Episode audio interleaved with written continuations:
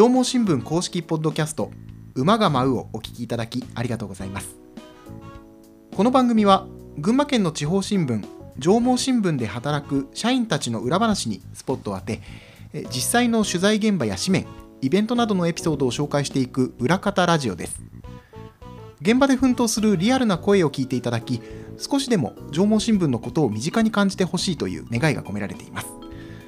ご案内は営業局の日野原明と総務局の伊藤奈々です。よろしくお願いします。よろしくお願いします。先週は高校野球開幕スペシャルみたいな形で、吉野記者に来ていただきました。いよいよ開幕ですね。はい。まあ、前回の放送から、まあ、入場行進から注目ということで、はい。はい、あのやっぱりあのイケイケ前橋イケイケ高崎の違いについてですねあの 初めて知りましたっていう声は周りでも聞きました、そうですよねはい。よかった。あのもしうん。まだ間に合いますので開幕前皆さん聞いていただければと。で今回なんですけれども参議院議員選挙。こちらが、まあ、もう今週末はい。というかあさってですね。7月10日ですね。はい、投票の件も伊藤さん自宅にはい。届きました？はい。私あの去年まで実家にいてうん。初めてあの今引っ越した先でうんうん投票紙もらったんですけど、あなるほど、えー、と山間部から市街地に引っ越したわけですはね。い、群馬県内での、はい。はい。だからあの実家だとうん、一人一枚はがき届くんですよ。投投票用紙。あそう。だからあの4人家族だと4人分のはがきが届いてたので、それが普通だと思ってたんですけど、うん。1枚の投票用紙で4人分来るんですね。えそれ普通じゃなかったんだ。あびっくりししましたこれは使えませんって書いてあってえ？どういうこと？って思あ4ったら分の3ね。何の欄だろう？何これ？って思ったら1枚だけそうペリペリって剥がしてね持っていくんで。す 意外とだから選挙ってねあの当たり前だと思ってたことが知らなかったりとかねそういうことあるかも。あ田舎だったんだなって思いました。まあ今回もいよいよ7月10日というところなんですけど、はい。まあ、ただね上毛新聞やっぱり何度も言ってます。群馬の新聞ですから群馬の選挙をしっかり深深掘りしないことにはうん。ねこれはポッドキャストちゃんとやんなきゃっていう感じになってますから そうですね。まあ今回そういう思いをも込めて、えー企画させていただきました。はい、伊藤さん今回ゲストってどんな方でしょう？はい、今回のゲストは編集局報道部政治担当デスクの小沢義信さんです。小沢デスクに今回の選挙について詳しく聞いていきたいと思いますまあ紙面に収まりきらないこぼれ話みたいなのね。今回ねいろんな陣営のところに取材に行ってますから、はい。えーまあ、そういうのが全て情報が上がってくる小沢デスク。にうんえーまあ、音声配信ならではの切り口で、まあ、トークを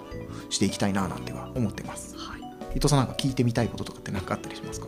えーなんかあのでも結構紙面でアンケートとか取られていて、うん。それを参考にいろいろ調べているのでまた詳しく聞いていきたいと思います。ですね。はいそれでは始めていきましょう。馬が舞う。スタートです。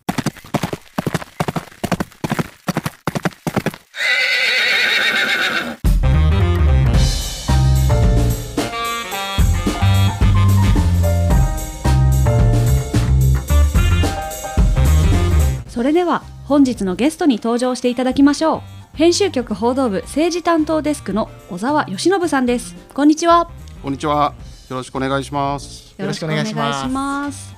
まずはこちらから簡単にプロフィールをご紹介させていただきます。小沢義信さん前橋市生まれ前橋育ち。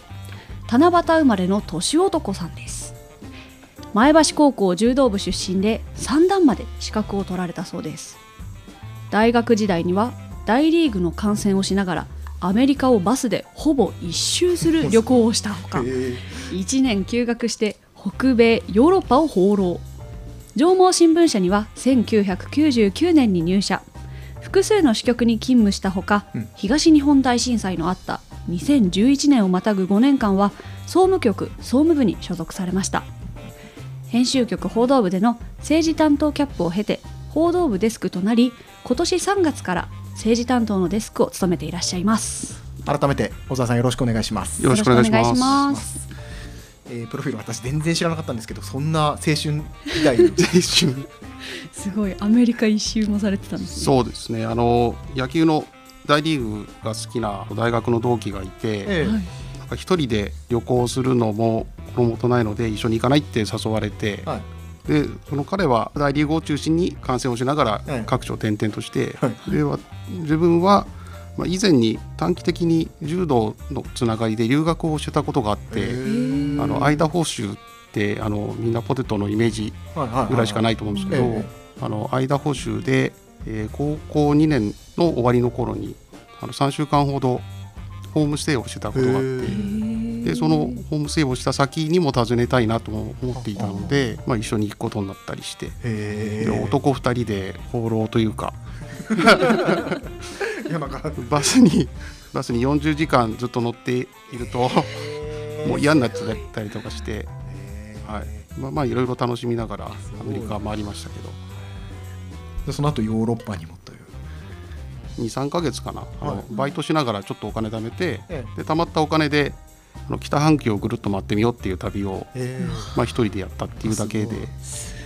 ごいですね。まあいろいろスリに合いそうになったりとか。まあ怖い経験もありましたけど、はい。いやなんか たくさんエピソード出てきそうな感いえじいえいえ。えっとそうで1999年に入社であそっか。伊藤さんとは総務の先輩後輩みたいな、そうですね。まあそそもそも私も2010年入社した時は小沢さんは総務部でそうですね。採用関係とかもされていて、まあ期待の新人として入ってこられた井ノ原さんをどう育てていくかっていう。ありがとうございます。すいません照れてしまいました。でまあこの3月から政治担当のデスクということで政治担当のデスクっていうのは普段はどのような？あの縄文新聞の一面を主に担当しているので、まあ日々の仕事としては一面を担当、はい。まあ、それで政治の分野に関しては、まあ、他の面で乗るものについてもあの私がまあいろいろとアドバイスなどをしながらはい。あの紙面作りをしていくのがまあ中心です。ね。はい。そっか。専門用語になっちゃう。デスクっていうのがそもそもその、えー上がってきた原稿を全てチェックして紙面の全体の骨格を形作っていくという、ええ。まあ、そんなお仕事というところですかね。でいよいよ7月10日第26回参議院議員選挙が行われていきます。今回参院選の特徴こちら教えていただいてもよろしいでしょうか？はい、えー一言で言うと乱立とか、まあ、混戦というかあーが当てはまるのかなというふうに思っています。はい。まあ、今回は全国で見ますと選挙区で74、はい。比例代表で50の改選議席と、まあ、改選期ではないんですけれど、神奈川選挙区のお補欠の1位というのを補う合併選挙というのが同時に行われまして125議席を争う選挙となっています。はい。えー2019年の前回は全国で370人が立候補していましたが、えー候補者は今回それより175人多い545人となっています、まあ、かなり多いなというふうに思いますね。群馬選挙区ですけれど、まあ、現職と新人を合わせて5人が立候補していて、えー改選数が2から1に変更された2007年以来で最多となっています。はい。えっ、とそうか。群馬は選挙区としては1人ですね。はい。1人が決まっていくということになって今までだいたい23人とかってそうですね。3人とか、ええまあ、多くて4人とか、あでは群馬選挙区の動向について詳しく解説をお願いしてもよろしいですか？はい、えーこれまで行ってきた世論調査や、まあ、担当している現場の記者の、えー取材などを総合をしますと、おまあ、今回7回目の当選を目指して、えー立候補している自民党の現職で、えー公明党が推薦する中曽根博文さんが大きくリードしているうんうん。状況と言えます。はいえーそれに続いて連合群馬の副事務局長を務め、えー立憲民主党が推薦している白井恵子さん、えーこの白井さんについては、ええ。あー立候補表明が遅れまして、うん。選挙戦の序盤でも知名度不足を課題にしていましたけれど、はい。えー都市部を中心にえー選挙戦の中では交差点で手を振ったり、まあ、大型商業施設の近くで街頭演説をしたりして、えー徐々に浸透してきている状況です。はい。えー続いて共産党が公認する高橋保さん、はい。えーそれと政治団体参政党の新倉哲郎さん、はい。えー NHK 党の小島忠文さんが追う展開というふうになっています。今回そちらの5人が立候補という形ですね。はい5人の候補者の方いらっしゃいますけれども今回あえて争点争う点ですね。争点を挙げるとすると何でしょうかね。はい。まあ、あの争点っていうものがまあ、いろいろあると思うんですけれど、まあ、あえて一つ挙げるとすると物価高なのかなというふうに思います。えーガソリン価格の上昇が続いているのに加えて、はい。食品も値上がり傾向に、えーありまして、うん。まあ、政府はえー燃油価格上昇の影響を緩和するため石油元売り各社に補助金を出して、えー小売価格を抑える事業を拡充しています。はい。えーそれでも県内のレギュラーガソリンの1リットルあたりの平均を見ると170円台後半で推移している状況です。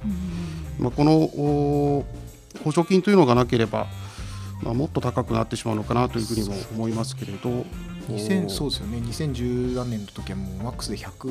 180ぐらいまでいったこともね、うん。ありますもんね。だ今なんとか抑え込んでいると、うん。うん。はい、まああの野党を見ると共産党などは今回のお参院選ですがええ。平和と暮らしを守る選挙だなどと主張していまして、えー立憲民主党も含めて野党は消費税の減税をすべきだと訴えています、はい。えーまたあ岸田総理は賃上げを通じて生活を守ると、えー各地で強調もしています、えー肥料価格の高騰で影響を受ける農家への支援策も着実に進めるということも訴えているそんな状況ですね。まあ、暮らしへの支援策をまあ各党いろんな角度から特徴を打ち出しているという形ですね。まあ、本当にガソリンね高くなりましたよね。そうですね。群馬県民はもう車なしじゃ生活できないぐらいなので、本当に直結しているなと思いますね。で食品なんかもそうですよね、うんまあ、玉ねぎが高くなったみたいな話から始まって今もうありとあらゆるものが値上げ再値上げ、うん。えーで各陣営まあそうやっていろいろ暮らしへの支援策を中心にアピール続けてると思うんですけど、まあ、コロナからですかね、あのー選挙の手法みたいな小さいところに集まってみたいなことはできなくなってきたと思うんですけど、えーそのあたりのこの選挙戦の移り変わりみたいなのトレンドみたいなのってありますか？うん、そうですね。あの、まあ、コロナの影響について、えーまあ、考えると、えまあ、かなり感染が拡大していた時期に行われた、まあ、選挙と今の時期、まあ、やや落ち着いている、状況にあるのではい。選挙を行う事務をする人たちも、まあ、選挙に関わる陣営の人たちもやや意識が変わってきているのと、まあ、対策がより徹底されているのかなというふうには思ってます。はい。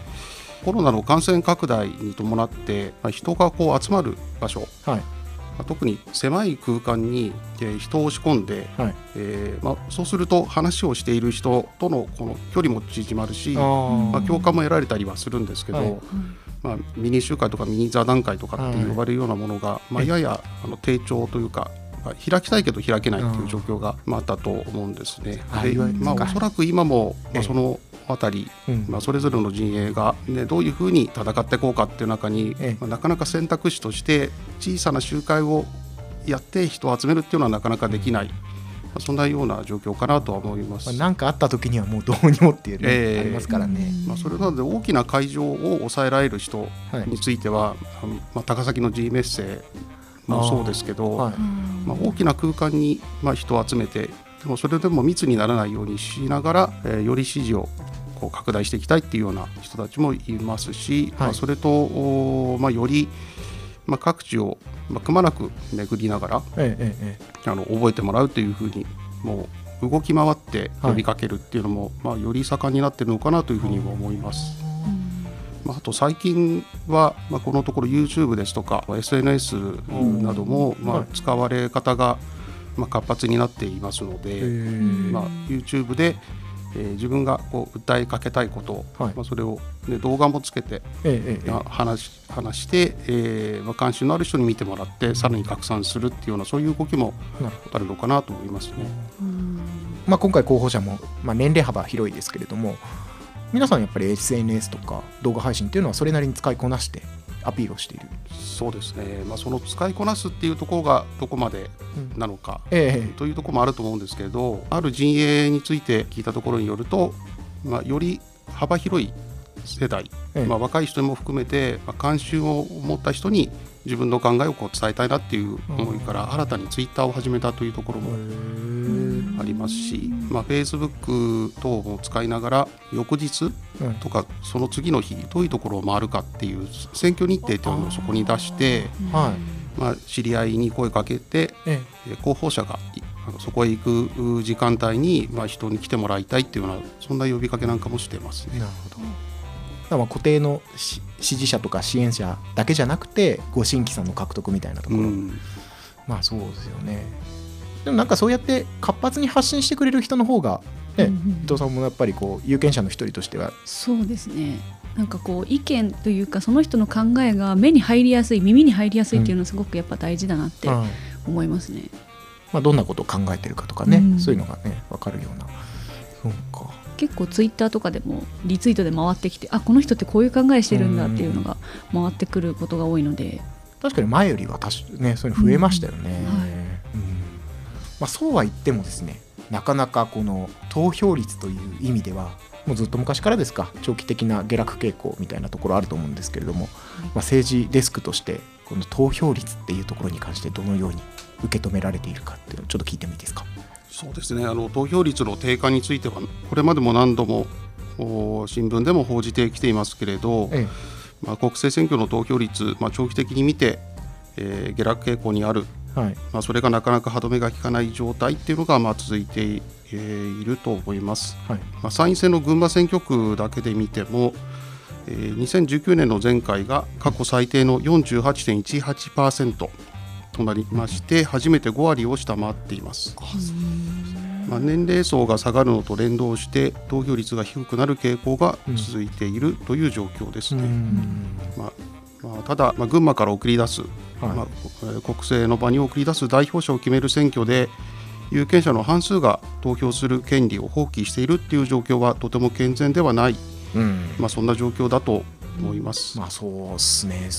やっぱこれなんか原因みたいなのって見当はついてるんですか？うーんまあいろいろとその立候補する人たちのその顔ぶれっていうのもあるとは思うんですけれど、うん。まあいろいろと考える中で、まあ、個人的な思いもありますが、まあ、選挙制度そのものに問題があるのかなというふうにも思ってもいます。ええで群馬選挙区ですがえー2004年までは3年ごとに行われる、まあ、この参院選ではい。えー2人が当選できたという状況だったのですけれど、えまあ、その3年後、まあ、2007年からは1人だけというふうになっています。はい。まあ、かつては与党の自民党だけではなくて野党候補も当選もしていたっていう状況があったんですけれど、はい。まあ、それが、まあ、ほぼ自民党の一強体制みたいなあ状況が群馬では生まれてきてますね。えでまあ、そのどうしてこの一人になったのかというところですけれど、はい。いまあ、いわゆる一票の格差を是正するために、まあ、他の選挙区で、まあ、増やすっていう動き、まあ、これは全国的な動きの中と連動して、えまあ、群馬でもともとトータルでは定数4だったというう定数が2になりまして3年ごとに行われる、まあ、1回あたりの参院選での当選ができるっていう人は1人だけになった、そういう状況ですね。まあ、同じ政党から当選できる人が複数いるのと、えまあ、1人だけになるのとでは大きな差があるというふうに考えています。はいまあえー候補者選びの段階で、まあ、その党内で、えー競り合いがあったとしても、うんまあ、いざ選挙戦に突入すると、まあ、特定の政党を支持する人がその党から立候補した人に、まあ、確実に投票するのかどうか、まあ、そんなあー課題というか不安要素もまあ生じてしまうと思います。まあ、支持を呼びかける陣営側は熱を帯びますけれど、はい。まあ、有権者側にとってはあの同じ政党から複数人が出ている場合とは違うので、えまあ、選択肢がないというふうにまあ感じてしまって関心が高まらず結果として投票率が上がっていかない、まあ、そんな背景もあるんじゃないかと思いますね。確かに参議院ってもともとその良識の風とか自分に考えが近い人を政党の単位を超えて選ぶみたいなところってもともとあったような気がするんですけど、まあ、もちろんその全国的なね人口の減少とかに伴って、うん、今完全にもう小選挙区みたいな感じになっちゃってるわけですもんね。そうですね、まあ、衆院選についても、まあ、やっぱりその一つの選挙区から1人しかえ当選できないっていう状況で、まあ、比例代表の中で、まあ、衆院選については拾われええ。て国会議員になれるっていうケースもありますけど、まあ、参院選については本当に一つの選挙区はい。の中から1人だけという状況が、まあ、3年に1回その選挙が繰り返されるので制度そのものあるいは一票の格差っていう考え方も大事だと思うんですけれど、ええ。地方の声をどこまであの国政の場で生かしていくかっていう視点もまあ踏まえながら、はい。一票の格差と地方のまあ代表者、うん。まあ、そこのバランスっていうのをもっと取った方がいいかなっていうふうには思いますね。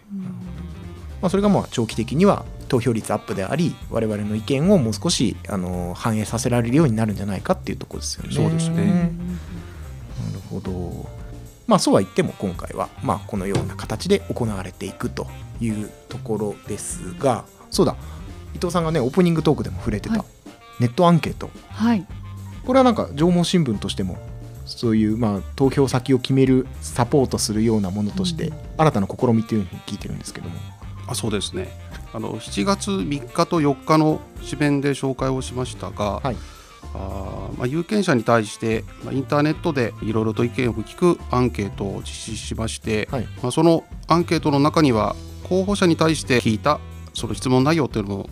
まあ、盛り込みながら、ええ。アンケートを取ったんですけれど、はい。まあ、自分自身の考え方と立候補している人たちの、まあ、考え方、まあ、近い人は誰かなというのをこう選ぶ一つのこの目安にしてもらえればなというふうに思って、ええ。ーまあ、新たな試みとしてアンケートでの回答、まあ、はい有権者と候補者の考え方を視覚的にも見てもらうというようなえ取り組みも、まあ、今回初めてやっています。えこれなんかやってみるきっかけみたいなのって何かあったんですか？あのーまあ、どうしても投票率も下がる、はい。まあ、そういう中で、ええ。まあ、結局この投票じゃあ誰にしたらいいのかっていうのを、まあ、考える中で、まあ、選べないやというようなまあ、そんな声も聞くので、えまあ、だったら自分の考え方と近いのは誰なのかなというのをまあ考えてもらうきっかけも、えまあ、新聞社としても作ってみたいなというふうに思ったのが、まあ、そもそもですね。えまあ、そうですよね。ちゃんとその人のことを知って投票しようと思うと結構いろいろ調べなきゃいけないですもんね。ええまあ、ですので保守的な考え方をしている人と、はい。まあ、やや、まあ、平和ですとか憲法を守ろうとか、はい。まあ、そういう考え方の人たちとえ意見を聞く中で有権者が思っている思いと、えはい。まあ、候補者が考えているところが例えば保守的な考え方をしている人と全くその全体の割合が一致しないという状況も生まれてきているので、まあ、そのあたりはそれぞれの人たちの考え方ってやっぱりあると思うので、えそういう考えるきっかけ作りにはなったのかなというふうには思いますね。えはい。ぜひねあのこれ聞いてる皆さんもあの投票先を決めるまだ決めかねているという方は少し参考になさってみてもいいかもしれませんね。そうですね。まあ、こちらはね、あの縄文新聞の公式、ハッシュタグ群馬でもね、あのまだ掲載されて、特設ページがありますので、そこをぜひちょっと覗いていただければななんては思います。小沢さん、そもそもあの参議院って、まあ、6年国会議員の身分が保障されるということなんですけれども、参議院のこの位置づけというか、今のこの令和の時代になっての参議院の意義みたいなのっていうのは、どんなふうに考えてますか、多分時代は問わずうん。だとは思うんですけど、え。まあ、衆議院と比べて、まあ、任期もあの長く6年間、えはい。えーありますので特定の課題に政局に左右されないまま、まあ、長期的な視点に立って、えまあ、慎重に審議を進められるというのが、えうん。まあ、あるとは思うんですね。はい。まあ、衆議院で、まあ、仮に法案が可決をされたとして、まあ、それが参議院に送られてきて、えーまあ、審議をしますけれど、まあ、そこで仮に否決を、ええ。まあ、したとしてもまた衆議院にまあ戻れば、はい。まあ、3分の2以上のまあ多数で再び可決されれば、まあ、その法案は成立するというような流れにはなりますけれど、まあ、ある意味そのねじれが生じている、ま与党と野党がまあ多数派が違うというような、状況が、まあ、生じていると、まあ、緊張感もあるとは思うんですけれど、ええ。まあ同じ与党の中だとしてもより慎重に審議する、まあ、今、まあ、令和の時代っていうことですけどまあいろいろな課題が生じている中でスピード感を持って取り組まなければいけない部分と、はい。まあ、より慎重に議論を深めていくっていうことがまあ大切だとは思うので、えまあ、ねじれが生じていないとしても、まあ、はい。緊張感を持ちながらこれまで培ってきた、まあ、任意性というものを、まあ、しっかり果たしていく、うん。まあ、参議院としての役割を果たしていくっていうのが求められているのかなという、今思いますけれどね。そう最初私がちょっと意地悪な聞き方しちゃったのもその二院制って今どういう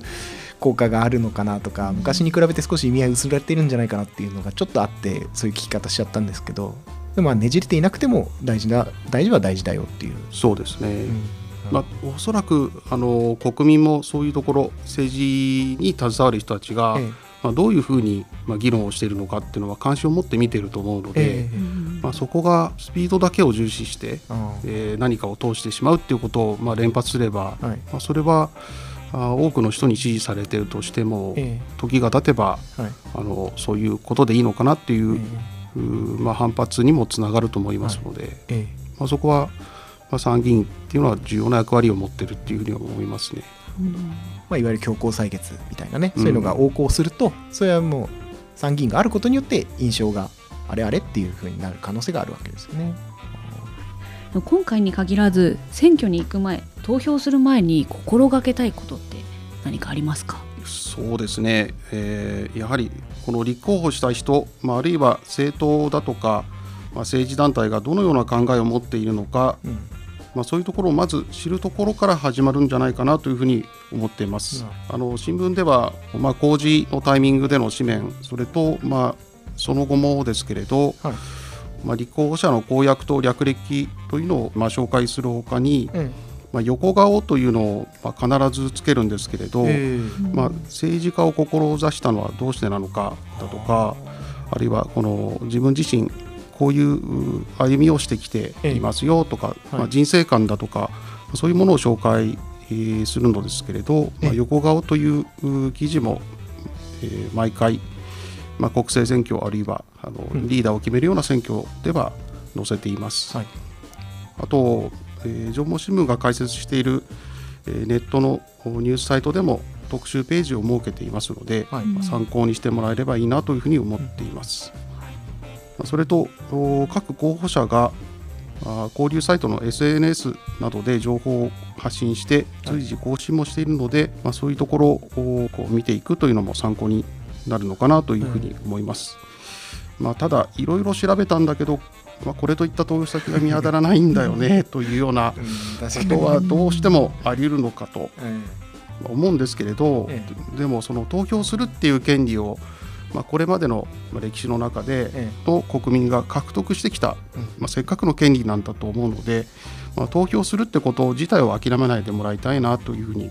強く感じています。はいまあ、最善の選択、まあ、ベストっていうのでもなくて、はいえーベターだなというふうに思える人や政党に投票することがあってもいいんではないかというふうにも考えます。まあ、これから先の日本のことや地域の将来を託すとしたらどうしたらいいかな、まあ、そんなことを考えながら投票所に出向いてぜひ一票を投じてもらいたいと思います。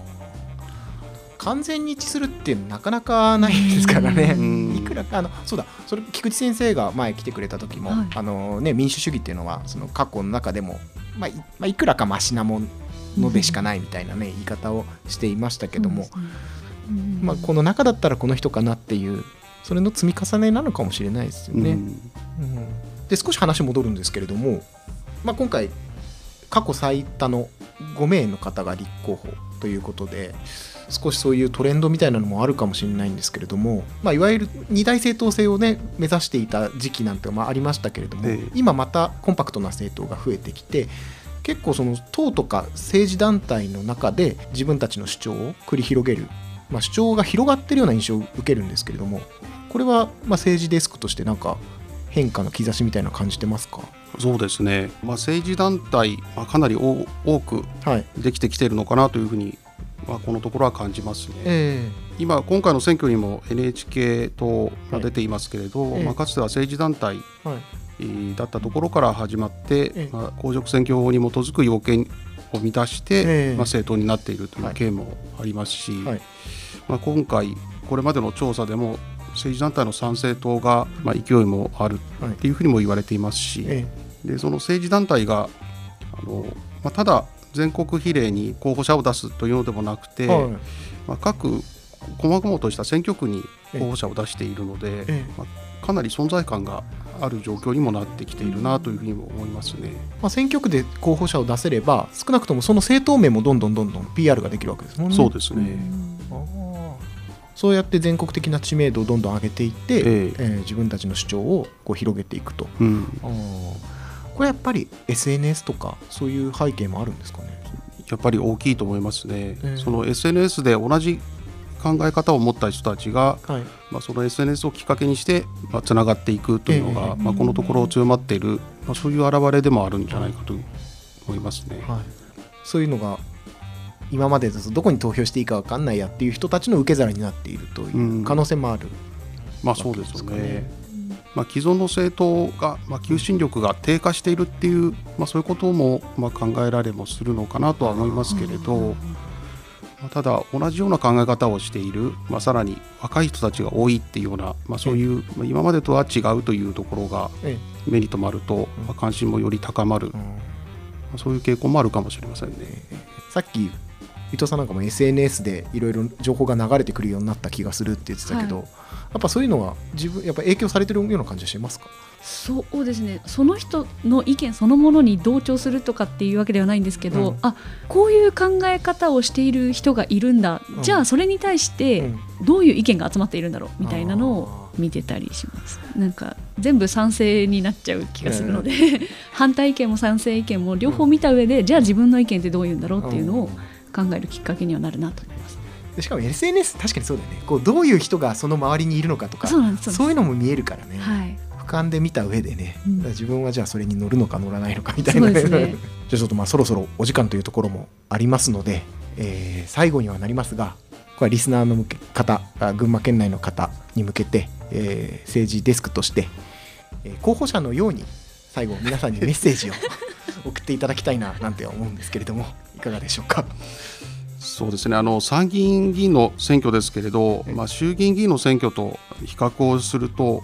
まあ、すぐには政権交代には直結しない、はい。まあ、そういう性質がある、まあ、選挙だと思うんですね。えまあ、それゆに盛り上がりに欠けるんじゃないかっていうような声なども聞きますけれど、これはその時の政権の政権運営それをお中間評価するっていう大きな意味合いもあるんだと思うんです。うんまあ、そういう意味で、えー今ロシアのウクライナ侵攻もあって、まあ、安全保障について、まあ、これから日本としてどういうふうに取り組んでいかなきゃいけないのか、ええ。まあ、それと、えー身近なあー問題ですけれど、まあ、いろいろなものの価格が上がって、はい。まあ、それに対して国としてはどういうふうに対策を打っていくのか、まあ、それとコロナの影響も今下火ではありますけれど、はやや上昇基調も見えてきている中で、まあ、これから、えーコロナ後を見据えたあー経済対策どういうふうに、えーしていくのかなというような、まあ、いろいろそれぞれ思っている関心事っていうのはあると思うんです。はい。まあ、ただ今大きな時代の転換点にある、うん。まあ、そういう中で、はい。まあ、票を投じないということ、まあ、それを放棄してしまうというのはとてももったいないことだなというふうに、えーとても思います。はい。えーまあ、上毛新聞としてもおいろいろな情報をまあお届けする中で、えー誰に投票したらいいか、えーそういったことを考えるきっかけ作りにもしたいと思ってますので、はい。まあ、ぜひ7月10日のまあ投票日には、えまあ、皆さん、まあ、投票してもらえればなというふうに思います。はい。まあ、それとあの若い人たちからこう意見を聞くんですけど、え投票率が下がっている。ええ。若い人も投票はしてないんだけれど、ええ。まあ、大人も投票しないじゃないかっていうような、そんな声も聞こえてくるし、まあ、さらに、えー意見を聞く中で意識を探る中ではえその家族の中で、まあ、お父さんお母さんがきちんと毎回投票に行きますうん。っていう家庭ほどその子どもたちも、まあ、きちんと、まあ、投票をするっていうのが、まあ、当たり前だなっていうふうに思うというふうな傾向も見えてきているので、えまあ、ぜひ、まあ、若年層どうっていうような話もしましたけれど、ええ。まあ、30代40代50代そういった人たちも、まあ、きちんと投票に行って、うんうん。えーまあ、次の時代を担う子どもたちにもその模範を示すというか、はい。えー投票をするっていうのは当たり前なんだよっていうふうなあのことを態度で示してもらいたいなというふうにとても強く思っています。若い人だけの責任ではなくて、はい。あ社会全体の投票率アップへのはい。投げかけというか小沢さんなりのメッセージというところで分かりました。あの本当に選挙前のお忙しいところ小沢さん今日は時間作っていただきましてありがとうございました。ありがあとうございました。りがとうございました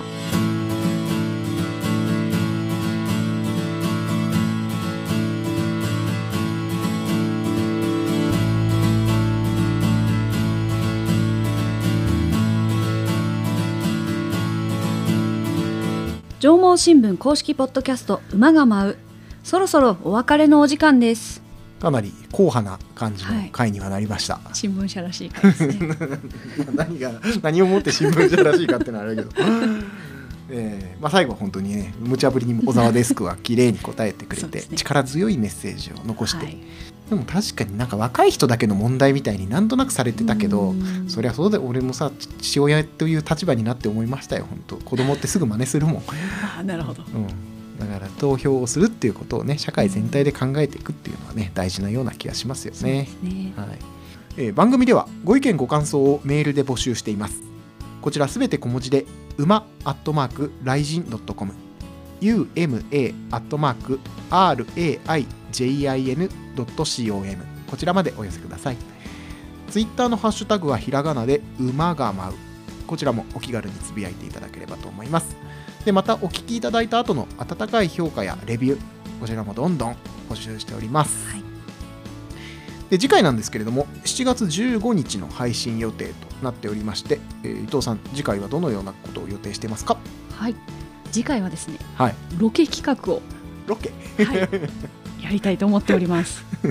そういえばなんかあった 小型のマイク買ってましたよねこの前ね。そうなんですよ。う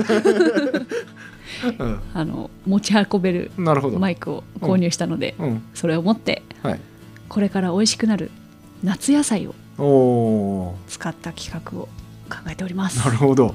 じゃあ畑に行くのかはたまたその野菜が使われてるお店に行くのか。はい。あお楽しみにという どこ連れていかれるんだろう。まあいいや。楽しみにして。はい。まあそんな、まあ、グルメ会って感じですかね。ね。最近ね好評という、はい。美味しい貝をはい。用意しております。あわかりました、はい。はい、では次回もぜひお楽しみに、はい、